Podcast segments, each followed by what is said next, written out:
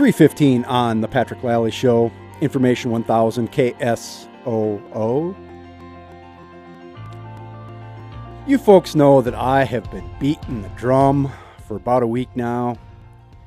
It's all coming to a big uh, conclusion here tonight. I don't know. Tonight's not the conclusion, but tonight's the city call, city council meeting, and that's at Carnegie Town Hall at the corner of 10th and Dakota. And uh, public input is at 7. And I will be there, and uh, many folks who are concerned with safe streets uh, will be there. And we will be talking to the council about the, specifically about the uh, plans to change the right on red policy at 10th and 11th Streets on Minnesota Avenue. Of course, I've been talking about that a lot. Uh, we did a little analysis on uh, on tickets for five years at that intersection. Um, there's some video for that uh, examined a, a, an hour of traffic at that corner. Um, and uh, of course, I've been talking about the results of that and how I generally think, and many of us who are concerned about pedestrian safety and cycling safety have been talking about how uh, right turns on red are, and right turns in general, are some of the most dangerous situations for anybody who's not in the car because when you turn right, you don't look right. And we'll be talking about those issues generally and specifically to that intersection tonight at 7. There's no uh, there's not an item on the agenda or there's no decision to be made by the council tonight on this issue, but this is the public input portion where anybody can stand up and get five minutes to address the council. Um, I'm going to do that, and uh, I know a couple other people are going to do that. Uh, of course, this this won't be this won't be a ranting and raving situation. We will be we will be forthright, we will be courteous, we will be polite, and we will make our points with honesty and and uh, assertion, but not with any sort of uh, you know nastiness involved. Uh, I don't know if any of you have watched the public input portion of the council meetings. Uh, they happen every week that the council meets. They meet the first three Tuesdays of every month. And you can watch that on Channel 16 on Midco Cable. Uh, that's the city's channel where they broadcast the council meetings live and a lot of other stuff. It's a really, it's a, actually a great service. Uh, and you can find yourself often getting lost in that. But the public input portion is always interesting and fun. So you may want to tune into that tonight if you can't join us down there. Now, just a quick review uh, about why this is important to me and a lot of people. I'm disturbed by this decision because the no turn on red policy was put in place because of the death at 10th and Minnesota um, of Edie Adams. She was 58, an Argus Leader employee, and she was hit and killed by a right turning driver at that intersection in 2003. Um, that was what put the policy in place. Many of us, many former uh, Argus Leader employees like me remember that day vividly, and I've heard from many of them since this news broke since the mayor held a press conference mere feet from where Edie died. Um, many of those people were close friends of Edie. I was not a close friend of hers. I knew who she was. We worked in the same building, different departments.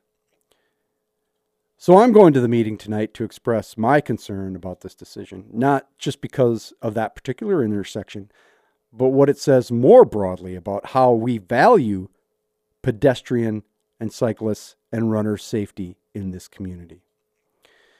I'm not going to go point by point through what I intend to say to the council this evening. You, if you listen to this show, you've heard a lot of that. And if you want to go back and listen to what I've said previously, you can find that on my podcast on iTunes or on SoundCloud or through Facebook. If you follow me on Facebook, I've been posting those. So I'm not going to go into all that again. I get I get five minutes, uh, as does anybody who wants to speak on an issue. Um, but I think the core message of that I will have tonight for the council and the mayor is why. Why is this change coming now? Why does the city value 10 or 20 seconds of driver time over the potential injury and even death from collisions with pedestrians and cyclists.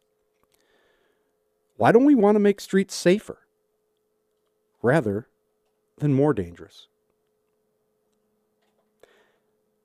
why would we fly in the face of every trend that I've seen in planning and urban lifestyles that suggest young people today want more options, that they are less interested in a life in a car, that they want walkable neighborhoods that are safe for them and their children.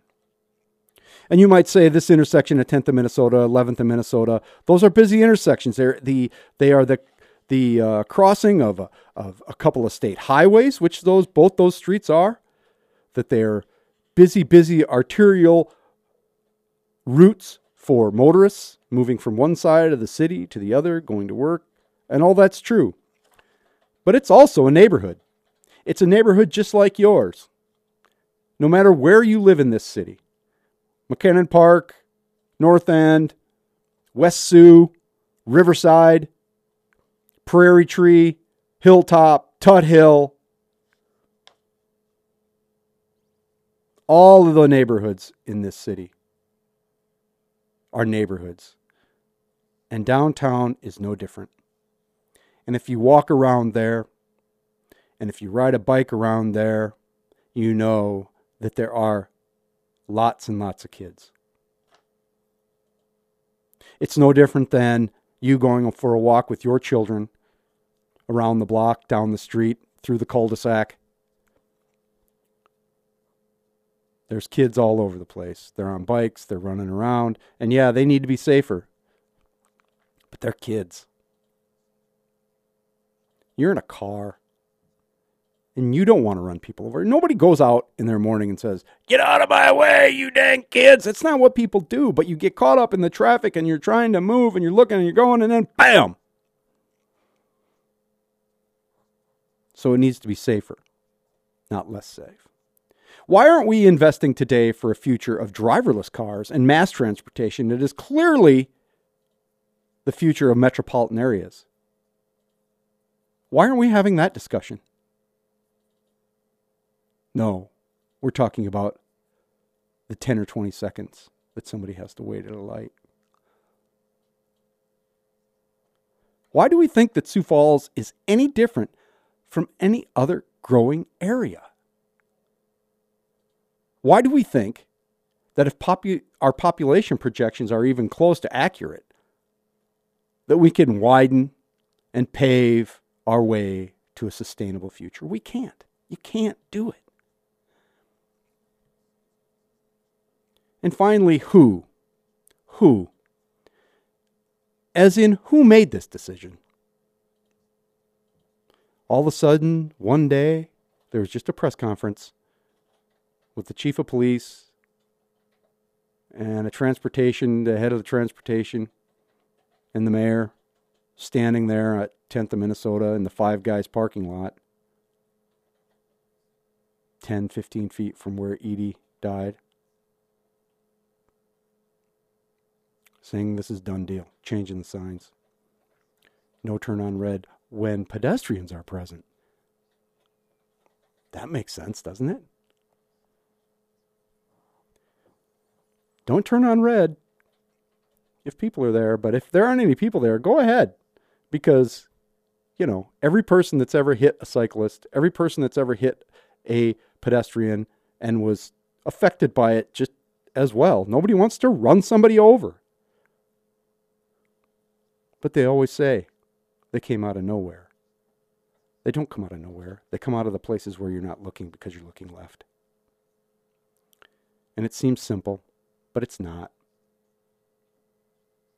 It's a real problem. And you can't solve every problem. You can't prevent every accident. You can't keep people from doing things they shouldn't do, pedestrians and drivers alike. You can't stop that. But you shouldn't go backwards.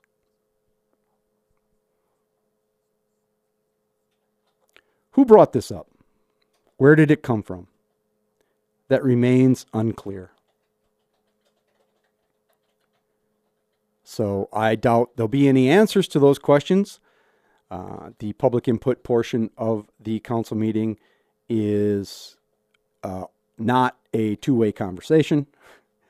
Uh, the mayor and the council very respectfully uh, listen to what people have to say, give you your time, and then they move on. And the mayor has been very good about that during his term.